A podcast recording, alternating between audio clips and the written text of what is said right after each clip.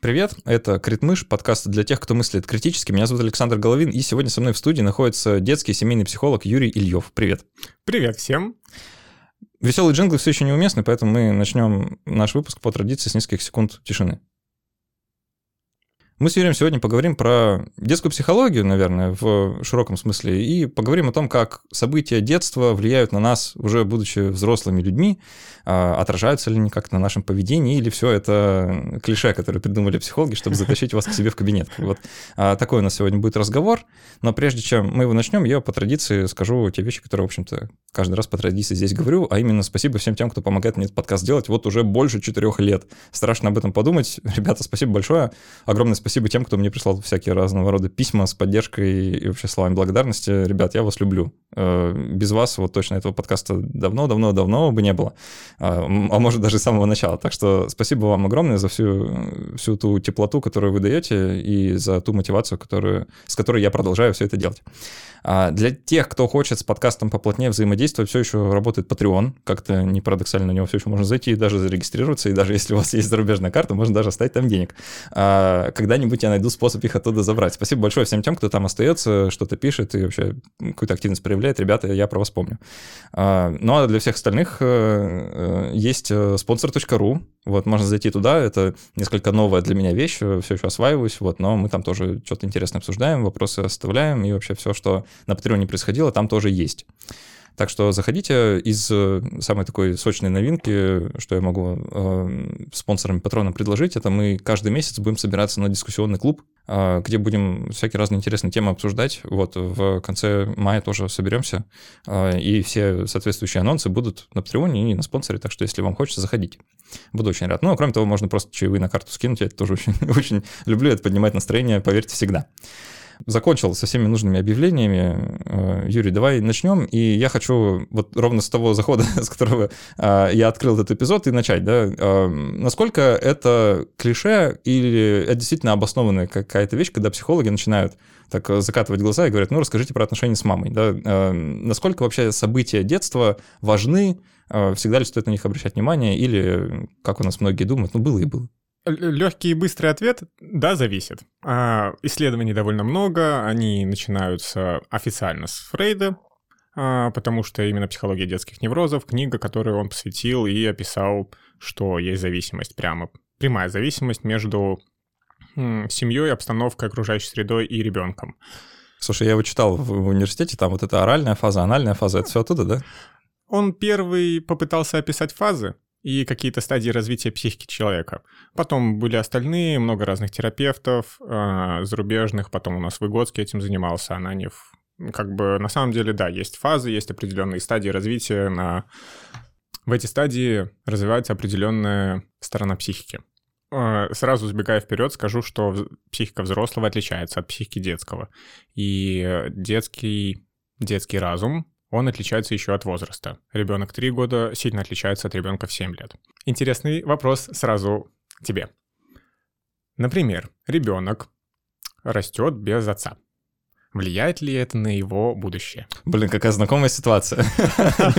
Не могу даже вспомнить ни одного человека, это я, да. А, ну, я полагаю, что да, конечно, тут э, с множества разных сторон это влияние можно проследить. Да, потому что ребенку закладывается с детства модели поведения и модели мира в принципе. То есть начинает младенец от того, что он не отделяет себя от матери, от семьи, от мира в принципе. Он есть мир эгоцентризм на все сто процентов.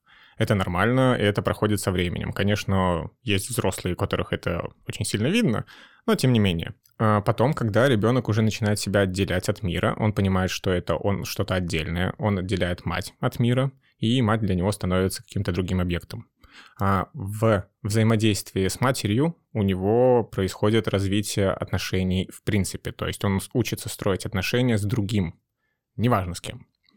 А, так как мама является очень значимой фигурой, то влияние мамы очень сильное. И на самом деле на протяжении всей жизни мы все хотели бы, чтобы мама нас обняла, любила, принимала, поцеловала. Всегда. Проблема в том, что не все это получают, и это влечет за собой иногда довольно серьезные последствия. Поэтому, если вы хотите заводить детей, подумайте, готовы ли вы к этому. Это не животное, и просто так его сдать нельзя. Можно, конечно, но совесть может быть не очень спокойной. А, плюс иногда детки приходят в этот мир не очень желанными. И это тоже является большой проблемой, а, потому что мама сама, во-первых, может не осознавать, что она не хотела ребенка, или боится признаться, или на нее давило общество, или родители. Муж то же самое. И так появляется, получается, что ребенок появляется, а он не нужен никому. И это тоже влияет на его развитие и на его состояние. У мамы соответствующие отношения, у папы соответствующие отношения. Ребенок это все чувствует. Он может, не может выразить, не может сказать, не может сказать, что, знаете, родители, вы тут немного перегибаете, и мне не очень нравится ваше воздействие на меня. Он ничего не может сказать, и он принимает это как, как данность. А, например, яркий пример можно привести, что а, на взаимоотношения мамы и папы он смотрит, и потом это для него становится условно примером семьи.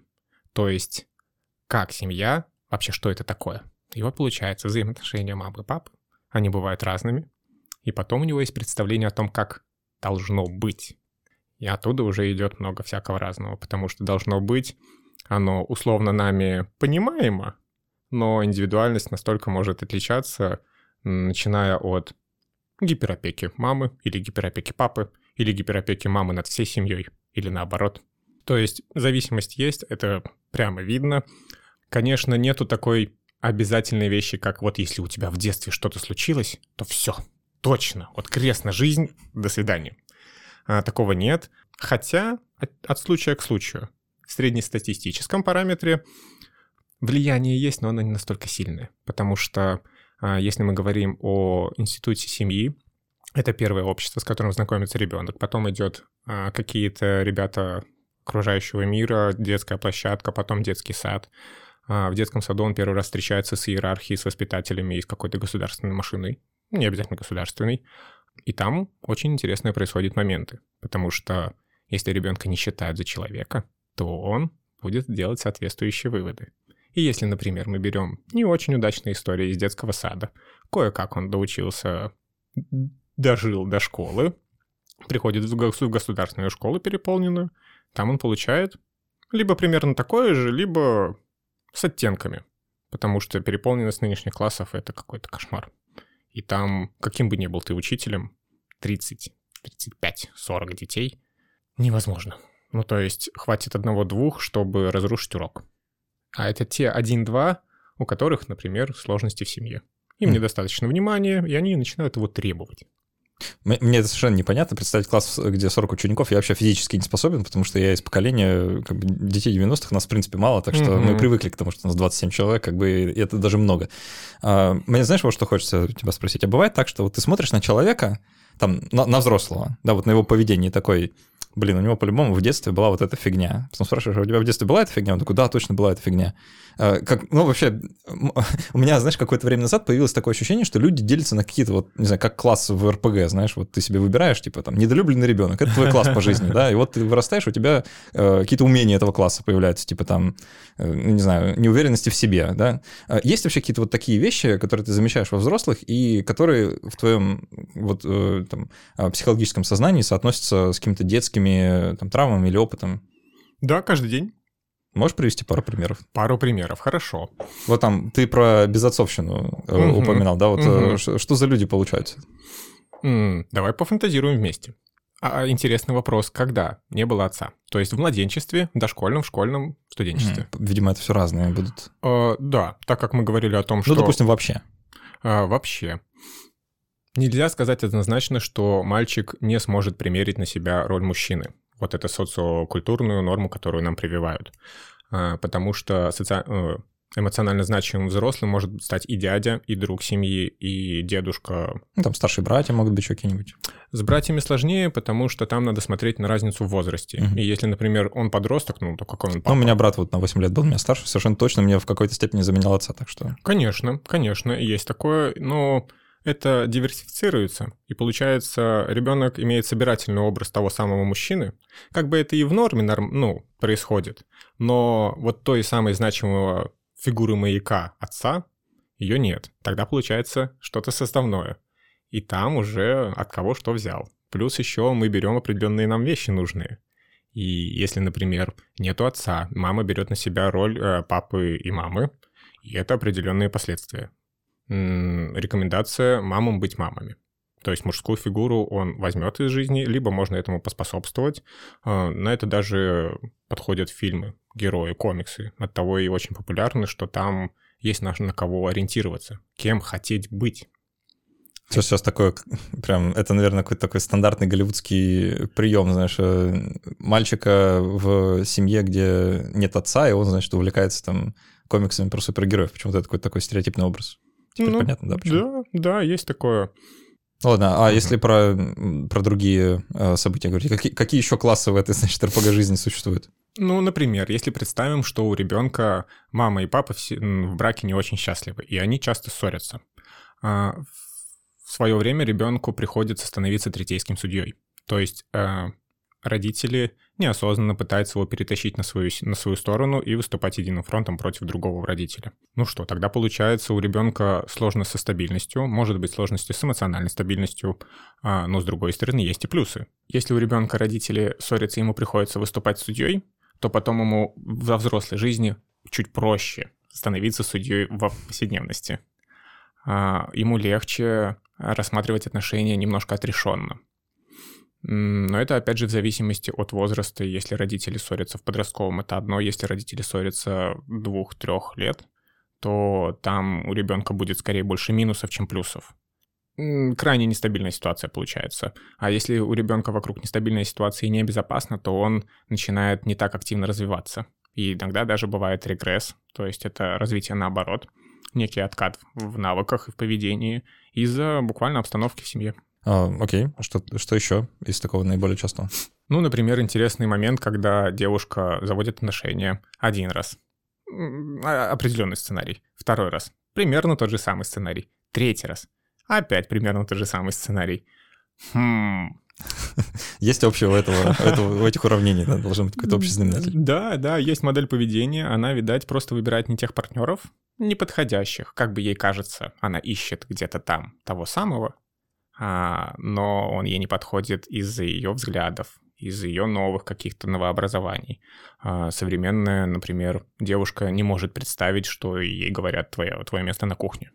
Это встретит большой отклик. Как бы вопрос культуры и остальных вещей, но при нынешнем уровне влияния окружающей среды и средств массовой информации мы не можем от этого закрыться, и современный молодой человек не может просто так, без встречи какого-то другого мнения послать на кухню девушку, просто потому что она девушка. Возвращаюсь, например, к модели поведения и поиску партнеров. И вот девушка наконец-то понимает, что что-то тут не так, есть закономерности. Она начинает искать информацию и понимает, что нужно идти к психологу. Приходит к психологу. Психолог вот как раз и спрашивает, что там было в детстве? Конечно, мы к этому приходим не сразу, и это все идет через ощущения, через эмоции. Мы спрашиваем у человека о нем самом. А прелесть психологии и психотерапии, в принципе, заключается в том, что вы приходите и целый час говорите о себе. Такой роскоши сейчас позволить практически никто не может. Поэтому это денег стоит. Это стоит денег, но тут еще интересный момент, что психолог не просто друг, не просто собеседник. Он нейтрален, он не принимает позицию, он выступает максимум вместе с позицией клиента. Иначе он теряет нейтралитет, и это ни к чему хорошему может не привести. А, давай тогда поговорим о самой детской психике, да, как попробуем проследить вот эти этапы. Ты уже упоминал, что там, если от отца не было в младенчестве, то это одна история, если угу. там, э, в подростковом возрасте совершенно другая. Давай попробуем какие-то вот эти основные этапы нащупать и э, объясним, что там критически важного происходит и чем трехлетний ребенок условно отличается от э, всех остальных. Угу. Тогда, наверное, возьмем примерную классификацию по школе. То есть это детский сад 2,5-3 года, это первый класс 6-7 лет, сейчас 6,5 минимум. А, начало пубертата обязательно, конечно, надо не забывать. Чудесный возраст. Запомнил его хорошо. Ну, интересно, что Всемирная ассоциация здравоохранения сейчас а, его хочет опустить до 9 лет. А, ну, да, говорят, что что-то такое происходит, да, интересно. Да, это очень интересно, но, к сожалению, при нынешнем развитии отношения к ребенку не все готовы это принимать, потому что когда начинается пубертат, уже совсем другие отношения с ребенком. Он уже становится менее ребенок и более другая личность, другой человек, другой тот, кто может сказать нет, и ты ему ничего не сделаешь. Можно, конечно, бить. Ну, не нужно, не не, не можно. Крайне не нужно. А, хорошо, ну давай с самого начала тогда. А, там, конечно, есть еще кризис а, года, определенные обстоятельства. Он начинает ходить, у него появляется возможность исследовать еще более активно. Там еще интересный момент, что есть, когда ребенок начинает ходить, у него появляется возможность самому регулировать свою тревогу дистанции от мамы. То есть он отходит на 3 метра, оборачивается, видит маму, так, все хорошо. Пошел дальше поисследовал, так, увидел, мама далеко, испугался, побежал к ней обратно. И вот он понимает, что он своей волей может регулировать это. Ну, как бы условно понимает, скорее это просто он начинает замечать закономерность. У них все-таки еще довольно долго присутствует магическое мышление, и прям я там понимаю, нет, такого нет. А, в три года классический кризис, там плюс-минус год, все индивидуально ребенок начинает отделять себя как раз-таки от мира и свою маму от мира, у него появляется воля другого. Интересная история, всегда рассказываю. А, ребенок просыпается три года ночью, плачет, зовет маму, мама приходит, что случилось? Ребенок, хочу спать. Она ему, так ложись спать, давай. Он такой, нет, не буду спать. И дальше ревет, и дальше хочет спать. Ну, тут можно хитрить и говорить, не ложись спать. И тогда он, вполне вероятно, начнет э, ложиться спать. Почему так происходит? А, потому что он начинает сталкиваться с волей другого, и для него это новость.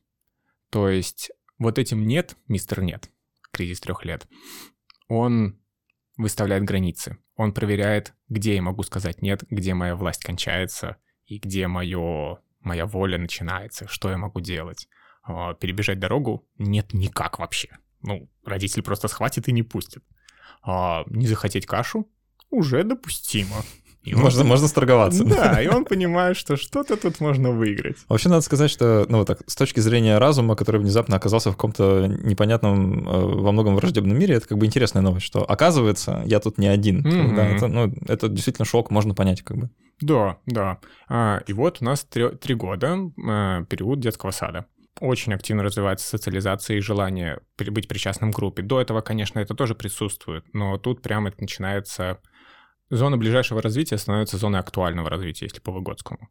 А, зона ближайшего развития — это немножко опережающая нас, и это залог успешного образования давать чуть-чуть сложнее, чем может сейчас, но, тем не менее, всегда быть готовым прийти на помощь, потому что если мы будем давать ему постоянно невыполнимые задания на нынешний уровень, он просто перестанет их выполнять. А, и вот детский сад. Там очень интересные ситуации происходят. Во-первых, потому что, а, к сожалению, нынешние родители торопятся отдать их раньше. Потому что, ну, ты отдал ребенка, и ты живешь дальше, своей жизнью. Насколько-то там полдня хотя бы. А, но ребенку не всегда это нужно. И условно до трех лет ему не очень нужно общество. Ему нужна счастливая мама, счастливый папа, чтобы они максимально с ним проводили время. А потом он уже сам начинает от этого отходить и становиться менее зависимым от этого родительского внимания. Конечно, еще есть на протяжении всей жизни, но актуальность этого немножко падает. А, и в детском саду он встречается с толпой других, таких же, как он, примерно. Плюс еще воспитатели и еще там директора, какие-нибудь завучи в детском саду. Поварихи. Поварихи, да. И тут появляется много, много опасных факторов и моментов. А, если, например, адаптация к детскому саду происходит сложно, и родители к этому относятся попустительски, то они просто столкнутся в будущем с тем, что ребенок не захочет идти в детский сад. Зачем мне идти туда, где меня лишают мамы и папы? где меня бросают мама и папа, оставляют в непонятном месте, неприятном месте, в громком, шумном, неорганизованном или со злой воспитательницей. Ну, как бы и логично, я бы тоже туда не хотел. Я вот и не хотел, да, какое-то время. Ну вот, а проблема в том, что они об этом заявить не могут. У них просто нет такой возможности сказать, мне здесь не нравится, и, извините, не пойду. Нет, уважаемые родители, что-то вы плохо придумали, давайте сядем и все обсудим. Да, да, да. Тут про простейшие классические истерики, а родители, да в смысле? Ну-ка иди. В смысле у меня не будет полвыходного от тебя? Что значит, тебе не нравится полдня спать и играть? Что, ну, вообще офигел? Да. А, интересный момент, что... Ну иди на работу тогда, я в детский сад. Играть у них сейчас нет времени. Вот эти развивашки бесконечные, эти вот ты должен, ты обязан там к первому классу читать, писать, а, там билингви, билинг... Билингвизм. билингвизм, там английский с двух лет. Нет, этого не нужно. А если маме комфортно и ребенку весело, и они вместе получают от этого удовольствие, конечно, ради бога. Но тащить ребенка за то, что, ну, потому что он в два года сейчас выучит там 100 английских слов, и потом в будущем ему будет лучше это восприниматься, нужно будет выучить. Выучить настолько, насколько ему будет нужно. И вот, продолжаем про детский сад. Столкнулся ребенок с администрацией. Отношение воспитательницы очень важно, потому что это, по сути, становится второй мамой. А, то же самое история происходит с учительницей в начальной школе. А, мой совет, даже рекомендация, выбирайте не по детскому саду, а по воспитателю.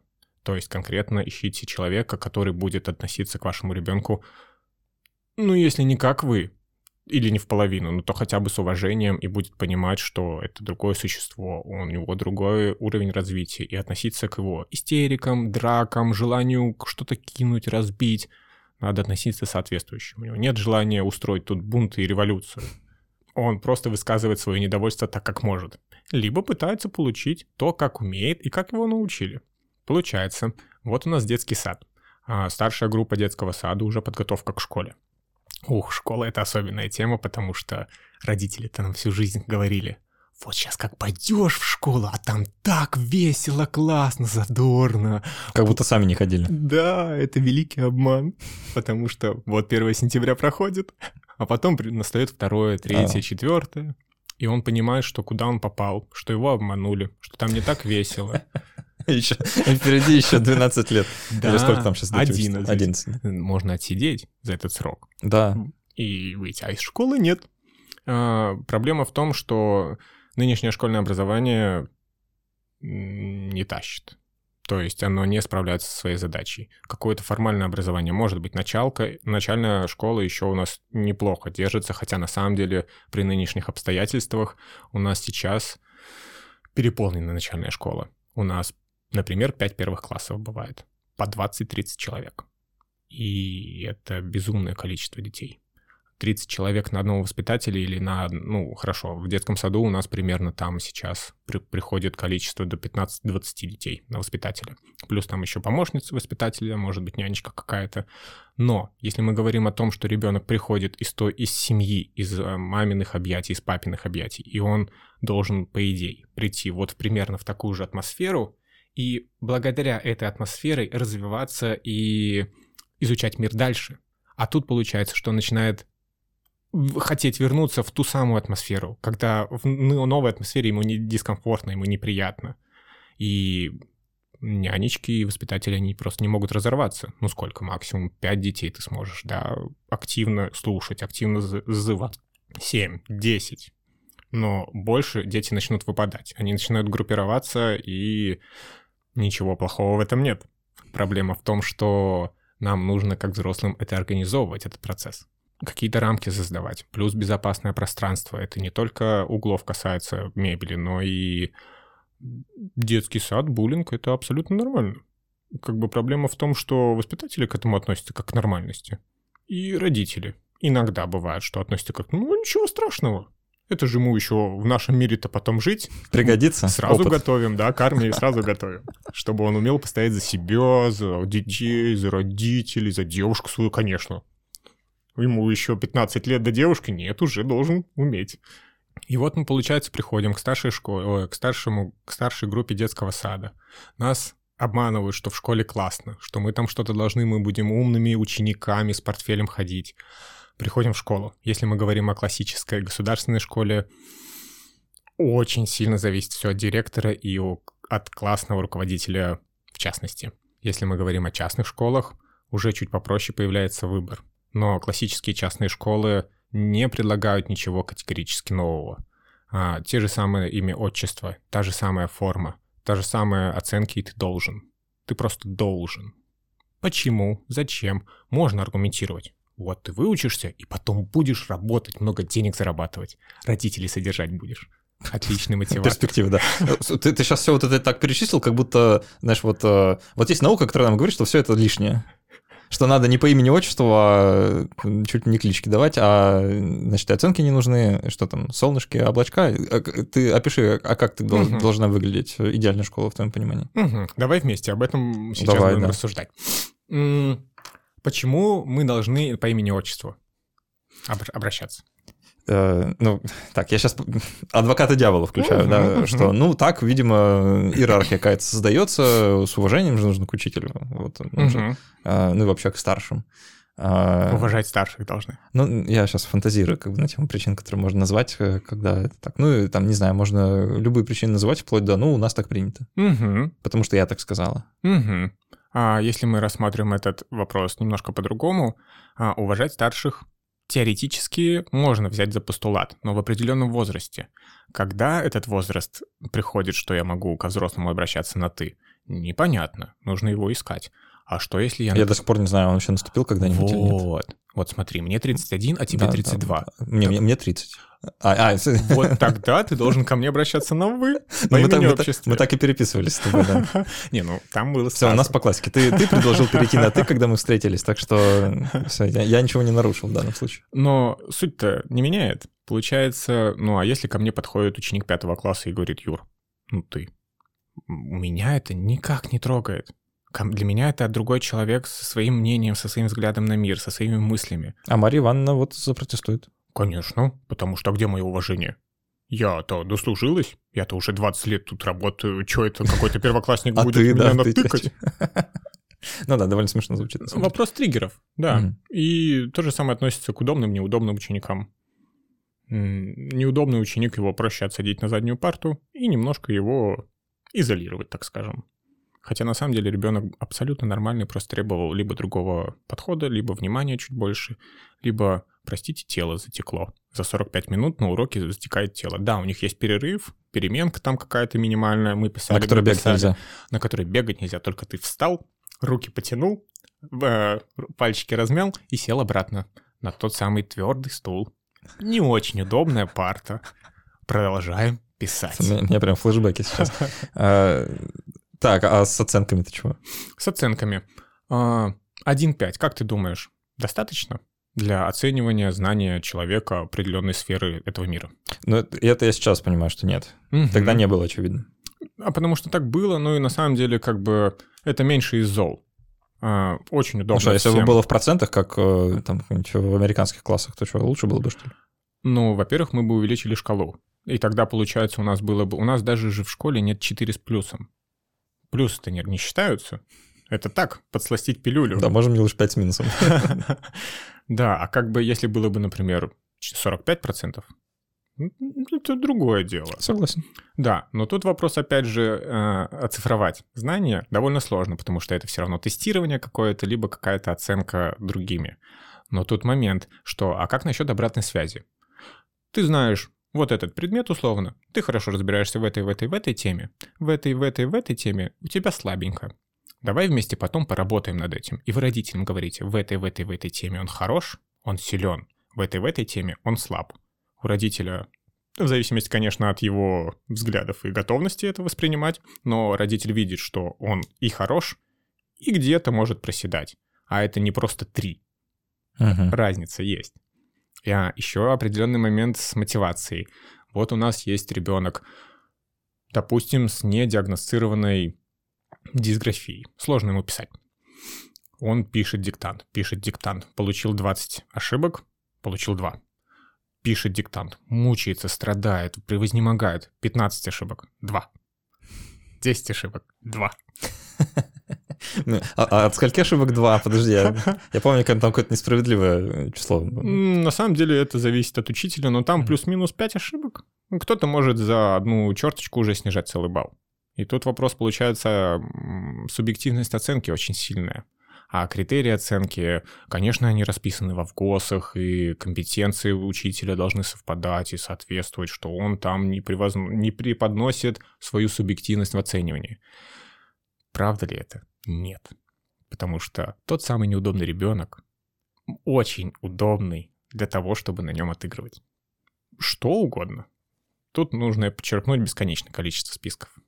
Хорошо, а, давай как-то вот этот наш разговор про школу немножко а, подытожим, что ли. А что там ломается чаще всего? То есть вот э, какие, не знаю, травмы дети оттуда выносят? Вот э, все вот эти вот э, обращения по имени-отчеству, несправедливые отношения, оценки непонятные. Угу. Что, что это в итоге, во что это выливается?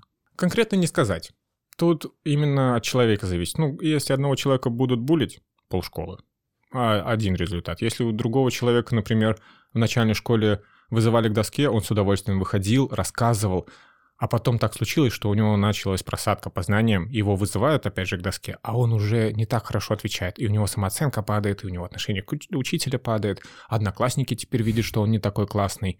И вот к средней школе у нас ребенок уже немножко подзабился, уже не хочет ничего, выходить к доске. А зачем, какой смысл? А и учиться вообще не зачем-то в принципе потому что оценки можно списать, договориться, да сдать.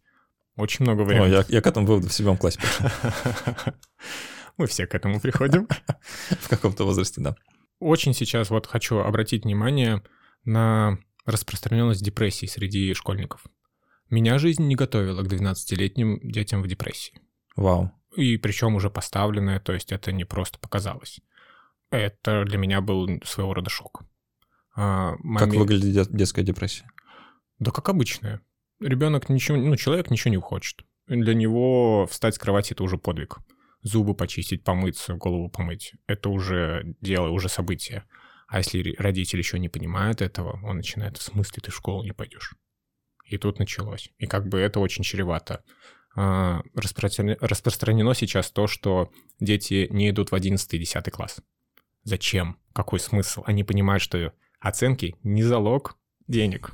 Аттестат – не залог денег. Ни успеха, ничего. Это просто бумага государственная для чего-то, для поступления, и тут уже. Кто поступает ради военника, кто поступает кому, потому что родители так сказали, кого-то по направлению вообще не спрашивая отсылают. А сейчас там все бюджетные места вообще заняты будут, так что можно, можно в принципе, не ссылаться. Да, и тогда вопрос получается, вот, например, седьмой класс. Зачем мне учиться? Какой смысл? Он приходит в школу, где от него требуют форму каждый день одну и то же, в любую погоду, в любом состоянии, а учительница приходит, когда у нее настроение есть. Сегодня у меня такое настроение, приду в таком платье. Сегодня у нас такая погода, поэтому я оденусь так. Ой, удобненько, ой, болею, ой, себя дискомфортно чувствую, одену свитер теплый, приятный. Ну и где равноправие, где то самое уважение? Когда я просто взрослее, я добился какого-то вот определенного статуса, и ты меня теперь должен уважать просто так. Ты должен слушаться, ты должен вставать тогда, когда я скажу. Ты не скажешь слова, пока я не разрешу. Ты выходишь на перемену и делаешь примерно то, что я тебе скажу. А еще и звонок для учителя. Звонок для учителя. Но сейчас, слава богу, уже с этим чуть попроще. Ну да, прям такое это не, не очень справедливо выглядит. Да, и это государственные школы, к сожалению, это распространено. У нас 34 тысячи школ около тысячи частных школ. Неформального образования, ну, может, школ 100, 150, и как бы мы понимаем весь охват. Хорошо, давай про пубертат. Обещали э, затронуть, mm-hmm. как, как обойти стороной это, э, эти веселые, веселые вещи. Не идти в пубертат? Ну, ну, для кого? Для родителей? Ну, э, с точки зрения психики ребенка, да, давай, может, проследим, вот какие изменения происходят и э, что важно иметь в виду, там, да, если вы угу. родитель, например. Угу. Ну, тут происходит развитие сексуальной стороны, то есть это гормоны, это мальчики становятся интересны, девочки становятся интересны. Идет активное отстаивание своей позиции, своих границ. Мусор и бардак в комнатах, на самом деле, это отчасти метка территории. То есть это мое пространство, мой, мой рабочий беспорядок. Не стоит заходить туда и начинать убираться, как бы. Не стоит даже заходить не постучав. Вот стук — это минимальное проявление уважения от родителя. Потому что, ну, будем честными, подросток может заниматься разными вещами, и не каждый родитель захочет быть свидетелем некоторых вещей поэтому стук всех оберегает. А ребенку это показывает то, что у него есть свое пространство, куда никто не вторгнется без его разрешения. А в подростковом возрасте это очень становится видным, этот конфликт, потому что родители по инерции относятся к ребенку, который уже вступил в пубертат, они не заметили. И они относятся к нему как к тому самому четвероклашке, который, ну, должен, просто должен. А потом ребенок начинает что-то требовать, начинает говорить четко «нет», начинает истерить, психовать, может еще как-то представь себя, что у тебя нет прав, у тебя нет своей комнаты. А если есть, мама, папа, бабушка, дедушка могут в нее войти в любой момент. Делать все, что угодно. Могут разбудить тебя пылесосом в 9 утра. Почему нет? А ты ничего сказать не можешь. А если ты огрызнешься? Ух эти подростки. Нормально с ними не по... Ну, где же общечеловеческое? Пока ты под моей крышей живешь, Да, ты вот будь- переедешь, тогда и будешь правила устанавливать. Ну, тут есть логика, потому... но эти правила должны как бы быть принятыми всеми и обсуждать, и должны быть понятны хотя бы. а то вообще-то родители, я не просил вас меня, меня рожать, как бы, да. Тоже аргумент, в принципе. Да, ну и родители должны на это соответствующе реагировать. И на самом деле а, пубертат не так страшен, как говорят. А, у меня есть моя личная гипотеза о том, что многое, приписываемое подрост- подросткам, а, происходит в силу непризнания их социально активными членами общества. Потому что в 13, в 14 уже человек может работать. Более того, он хочет работать, потому что финансовая независимость — это как этап независимости от родителей своя комната как этап независимости от пространства родительского, своя компания, свои истории, свои секреты. И вот оно появляется, что все мое, мое, мое, и от семьи немножко отходит.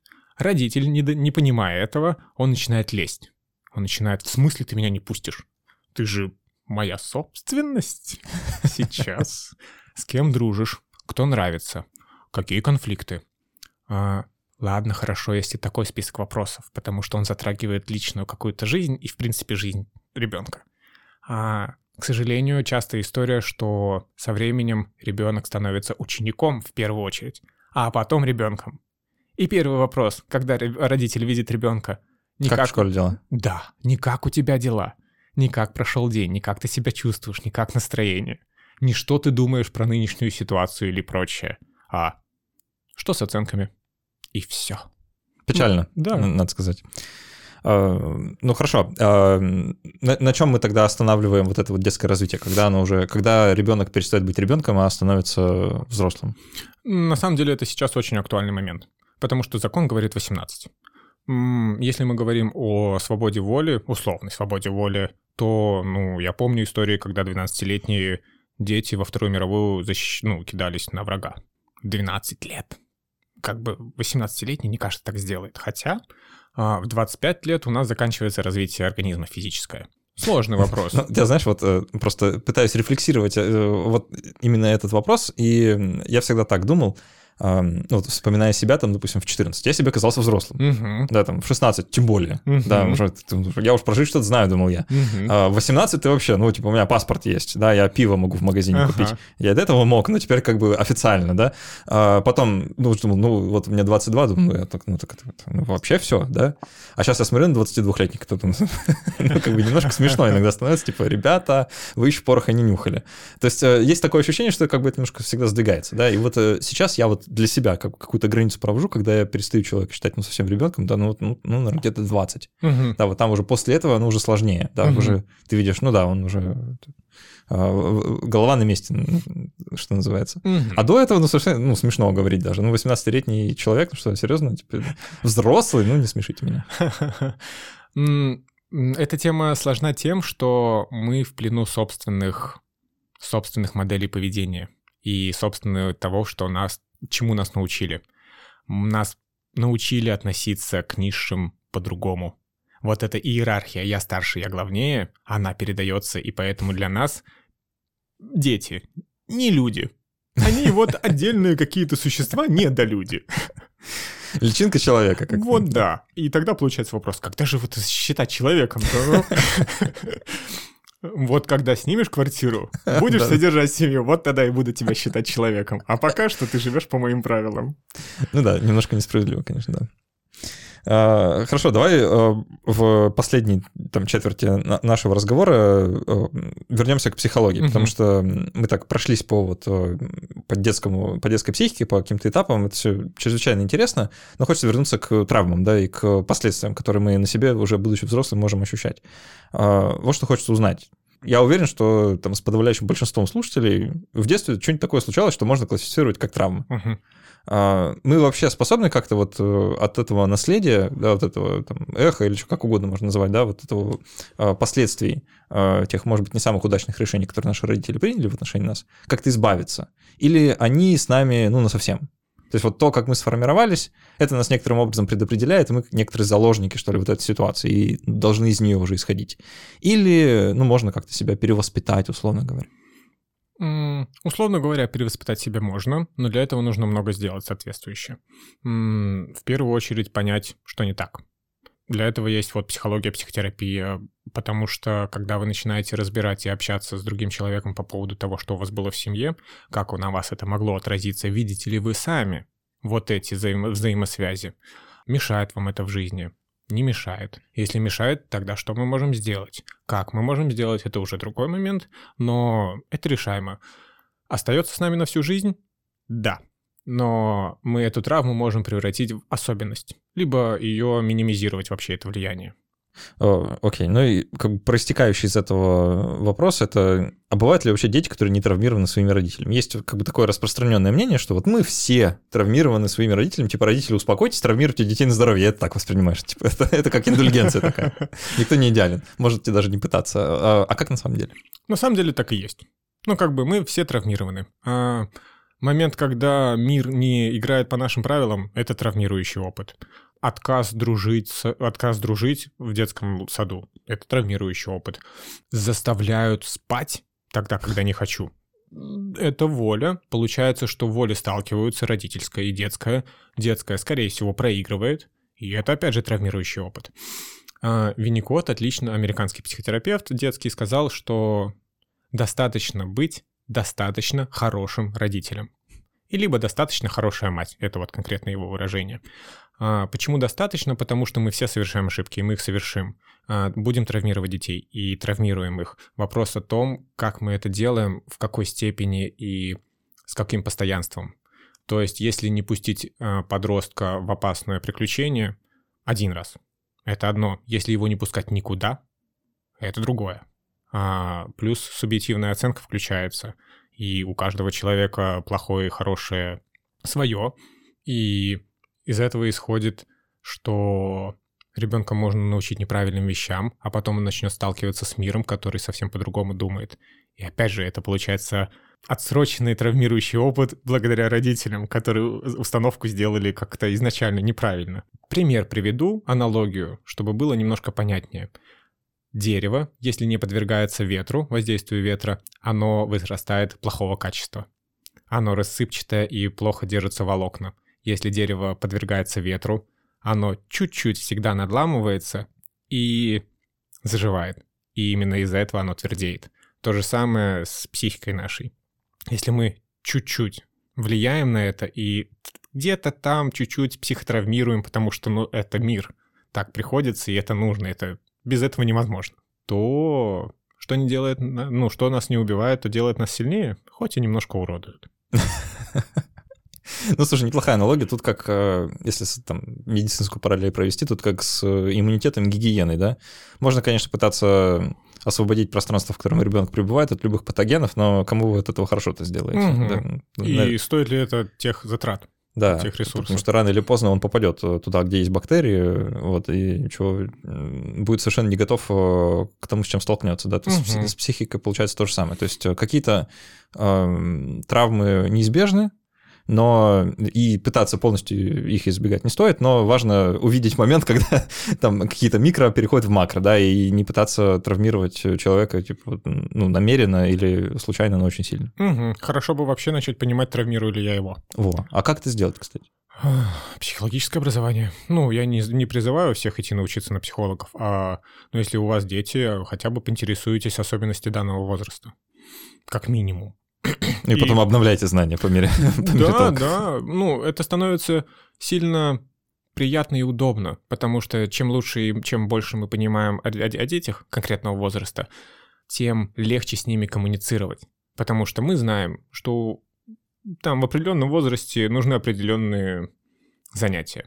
И мы это делаем. И ребенку приятно и интересно. И нам качественно проводим время, как-то развиваем, Потом как э, сместился акцент на, на социализацию, например. И у нас командные игры, у нас команда, образования, у нас а, умение работать в группе, а, взаимовыручка, взаимопомощь, вообще иметь место в группе, это очень важно. И вот мы начинаем это развивать. Просто потому что мы знаем, что в этом возрасте это актуально. И еще маленький момент, что ребенок не может сознательно стараться манипулировать родителями, ну, примерно до 5-7 лет. То, что происходит, э, называемое родителями манипуляцией, на самом деле это модели поведения. А, вот он там истерит, пока не получит конфету. Так он и истерит, потому что он конфету получает. Система работает. Просто она не очень подходит родителям, либо обществу.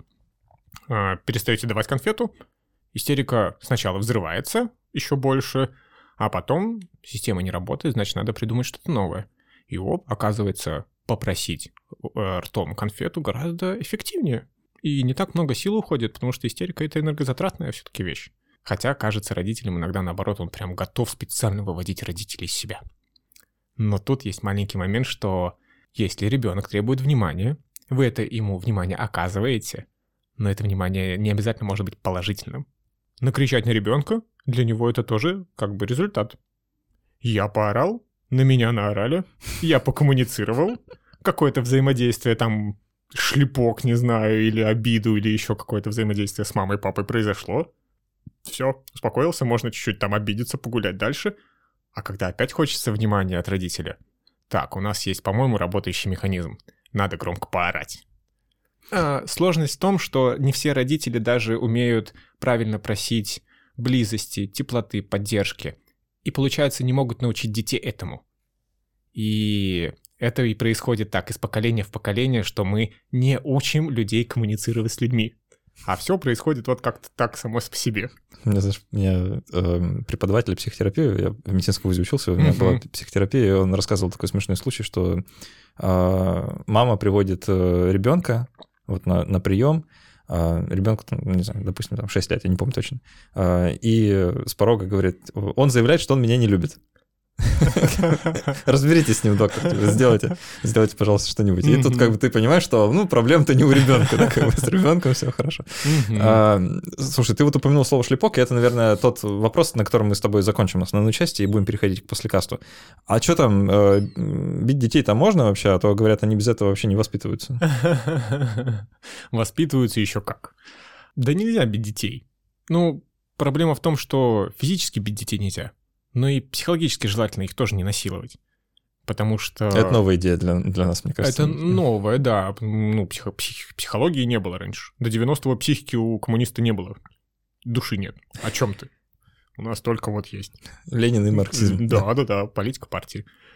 Бить нельзя. А психологическое насилие нельзя. Почему? Потому что если мы бьем ребенка, он понимает, что этот способ взаимодействия работает, он приемлем, и он может просто приходить к нему быстрее, нежели если бы мы его вообще никогда не трогали в жизни.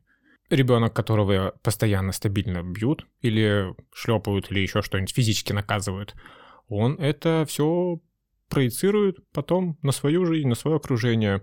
Детский сад, школа, подросток. Как все решается эффективно? Как тогда учили? Кулаками. Поэтому так и получается что наше общество, наше человечество довольно быстро приходит к силовому решению конфликтов, потому что по-другому не умеем, не учили. Ну что ж, будем учиться. А, надеюсь, что с помощью таких замечательных семейных и детских психологов, как Юрий Ильев, который был сегодня в гостях. Юрий, спасибо большое, что пришел поговорить. Спасибо тебе, что пригласил, и было очень интересно, и тут классно. Люди, тут классно. Ну, у нас с тобой еще будет э, несколько десятков минут на то, чтобы тут еще посидеть, насладиться атмосферой, поотвечать на вопросы, которые нам прислали ребята на sponsor.ru и на Патреоне. Спасибо большое всем, кто это делает. А, спасибо большое всем тем, кто оставляет отзывы, пишет на почту, ну, в общем, всячески участвует в жизни подкаста вы большие молодцы. Спасибо, что слушаете, остаетесь с нами. А так все, до встречи через неделю. Всем спасибо за внимание, всем пока. Пока.